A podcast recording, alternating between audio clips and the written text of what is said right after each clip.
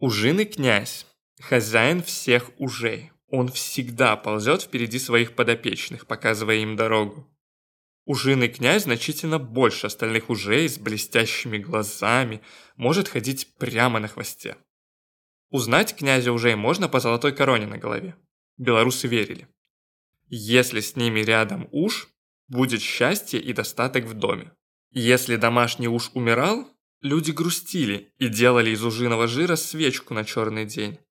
Придет беда, зажжет белорус свечу, свет от нее разольется по всей земле – попадет в самые глубокие и темные норы. Тогда все уже спешили на помощь добрым людям. А впереди их король с золотой короной на голове.